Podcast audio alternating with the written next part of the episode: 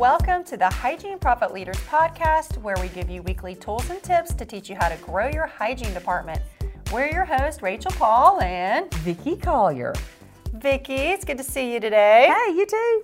Um, so we are on episode 63, and 63, we are wow. going to. I know it's been on. We've we've been um, we've doing been this for a while, that's for a while. right. I know. so we're going to talk about the importance of proper documentation. Right. That's a question I get asked a lot of times in offices, or I when I'm doing an observation. I'm seeing that it's not as, as, as it should be necessarily, or I'm seeing people at the end of the day staying for an hour to document all their chart notes from the, the, the full day. Yeah. If you're like I am, I can't hardly remember what happened, you know, two patients ago, much less all the patients before. Right. So, you know, but it is important. We know that the dental chart is a legal document. It is your legal document. It is the first line of defense in a malpractice lawsuit. Um, I remember hearing from someone once that dental lawsuits aren't lost because there's too much documentation. They're typically lost because there wasn't enough documentation. Right, and I've definitely I've been in offices where the doctor and the hygienist have been sued for malpractice, and it and it was thrown out because they had the proper documentation. good, but and that's that what- could have easily gone the other way. Sure, sure. Well, they, they've said that the, the ADA questioned major malpractice carriers uh, about the num- the main errors that they see in, in dental uh, in, in uh, dental documentation. Number one was a record keeping area. It's failure to have a treatment plan, which seems kind of funny to me, but.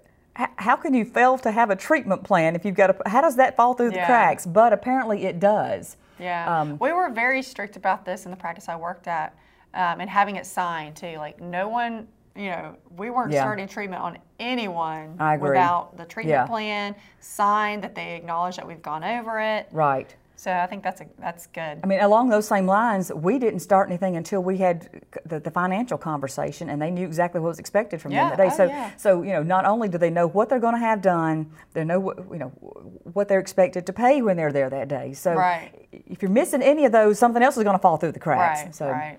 Um, the second was fair to update medical history. That is, this is Oh, always yeah.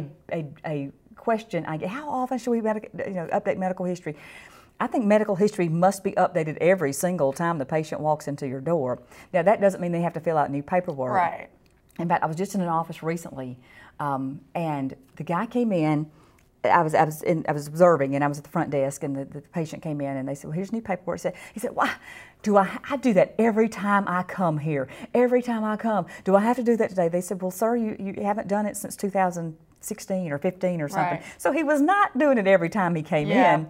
But patients, yes, hate to do that, but we've got to have that information. And you know what? I would say too, if you're giving it to them and they're you're getting the rolled eyes, like just do it for them. Sure. Just like you know what? Let's just make this real quick and easy. Let me just ask you a few questions. I and- always encourage that because if you leave it with them, Oh you know, God. four pages of this, and they're in the reception area, and there's all this activity going on, and they've got their phone with them, and texts are coming in, you're going to be waiting forever for that paperwork to get done. Yeah, all of a so sudden you've got take 10 control over left. that. Exactly, take control over that.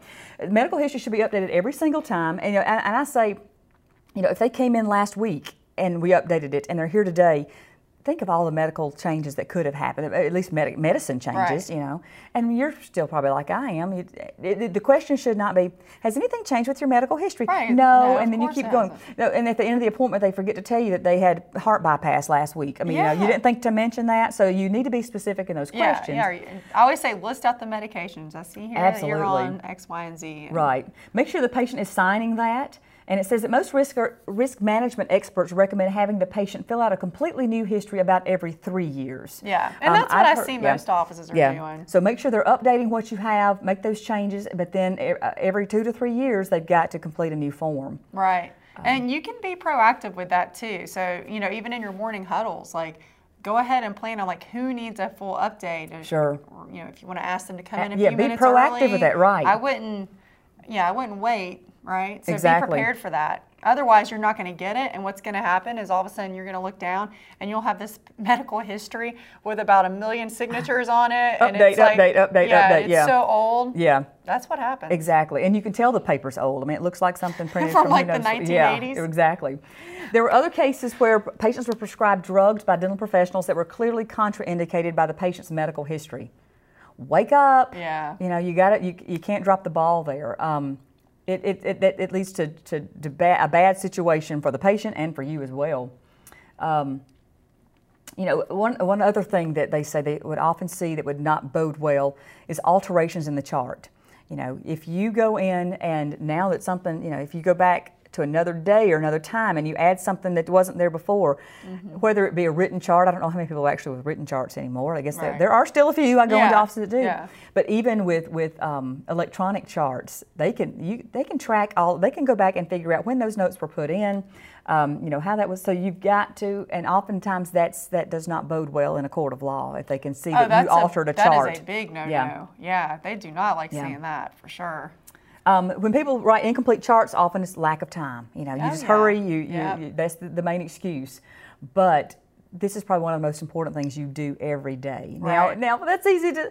I think nearly everything we do is important. And so when yeah. I when I go in and talk to hygienists, I say, how can I add add anything else to the time that I have? But my thought is you've got to prioritize your time. You've got to maximize your time and and um, you know, you've got to make sure that it's recorded. I've heard this many times, but if something was not recorded in the chart, it never happened. That's, I mean, so that's true. If, you, if, it wasn't written down, it may not have happened. It may as well not well, and I also think when you have the proper documentation, you're just setting your teammates up for success. Yeah, yeah. Right? So if you don't put everything in that's important about that patient and that tooth or whatever you talked about, sure. they come in and, and if yeah. you have to now ask that patient a question that they're thinking, why, why like would I not? Why if yeah. I why would I know that? You're the professional. It just makes it like you don't have it together, yeah. which is not professional. And that is not good for inducing trust among patients. Either. No. Yeah, you want to make sure you've got it together. No. Um, so some charting tips were to never alter or add to the original chart notes. Um, if you need to make an amendment, add it as an addendum, or, or be, be very honest and upfront about that.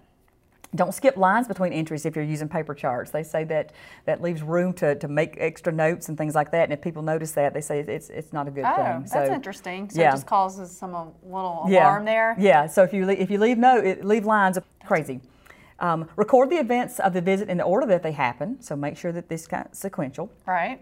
Um, record all of the materials used, especially anesthetics, what, what you used and how much of that. Oh yeah, that's obviously. really important these, too. These, these seem simple and, point blank, but I know that sometimes we, we just get too fast in what we, we do. do. Yeah. So a good it's easy reminder. to make mistakes. Be consistent with your abbreviations.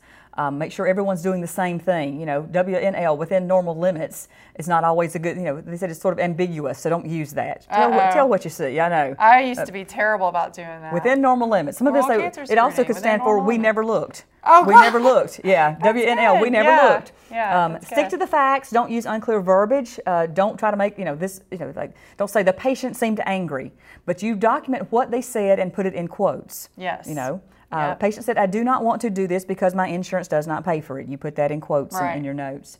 Not, um, do not put patient is cheap. yeah, that's, and that's kind of the next one. Don't put those disparaging remarks yeah. that you would not want a oh, jury to see. P, uh, you know, PITA, the PITA, PITA patient. patient. He's a PITA patient, or you know, what a jerk, or you know, those yeah. things that we might think sometimes, but don't put it on paper. Um, so and just then, say that in your in your little morning your morning huddle. But that's right. Yeah, keep it to yourself and be prepared and do what you can to turn that around. Um, things to be to be included in your chart entries. Obviously, the date, the reason for the visit, um, a thorough review of the health and dental history, the patient's chief complaints in his or her own words, symptoms, whether it's symptomatic or asymptomatic, uh, your clinical, your, your visual findings, the clinical visual findings, diagnostic records, the doctor's exam and diagnosis, and whatever the recommended treatment was by the doctor, um, a discussion with the patient of his or her choice of treatment, what treatment was rendered, what items were given to the patient, did you schedule the next visit, and when is it? And then a signature. So those are things that should be included in documentation. That's great. Um, I've also heard, you know, good things for to make this easier or to have a template for each procedure. yeah, procedure. we always you know, had a template. That your, definitely makes it. I think so too. If then you, you don't miss in, anything. Exactly. Yeah, yeah, Have it make where you fill in the blanks yeah. and you make sure that you don't. It's, it's, a good checklist. Yeah. And it's so easy, especially if you're doing this electronically. You just select it. Is 1110. I select that template. It's a 4910 perio maintenance. I select that yep, template. And whatever everything it is. pops in there. Yep. Right. Um, make any detailed notes of medical history. You know, this is big. I don't think we can say that enough. Um, and we talked about blood pressure in another episode. You know, include that. Include mm-hmm. anything that you feel like would help to um, to, to, to, to cover you uh, uh, as far as doing doing your due diligence uh, in the future. Yeah. Um, it could definitely save you from uh, losing your license. Absolutely. So, I mean, nobody wants to it's do. It's scary, but it's a fact, it. and it does happen all right, the time. So right. just make sure you have that proper documentation um, I would encourage all the listeners out there to go through like your current template or your current. Yeah. Like what update you, it. It may be obsolete at yeah, this point. Like yeah, take a look and just go through it. Are there things on there that maybe you don't need? Are there things that you need to add? You know, and it, like you said, we mentioned the blood pressure, so that needs to be in there if you if you aren't doing that. But just take a look through it and get together with your with your whole team and go through Right. that. And just remember, it's it's about protecting yourself and, and also providing the best care for your patient. Exactly. One thing I think about too, Rachel, are narratives. If you can add a narrative, oftentimes if, if you can type something where it can be easily copied and pasted to an insurance claim, um, I understand that sometimes narratives will help to be that extra push to get some claims, some uh, claims paid. So yeah, and if you already so- have them pre, like for gingivitis, or Sure. Yeah, don't make the front desk have to come back and ask you for that. I mean, you won't remember even what you saw before, and so if you have those templates of, of, of your common narratives and then sort of customize that to the patient, um, that's a benefit for, for you, for the front desk, and for your patient as I well. That's great. That's definitely good advice. Awesome. Well, I hope you guys enjoyed this episode about the importance of proper documentation. Mm-hmm. Um, stay tuned for next week's episode, and until next time, Stay educated.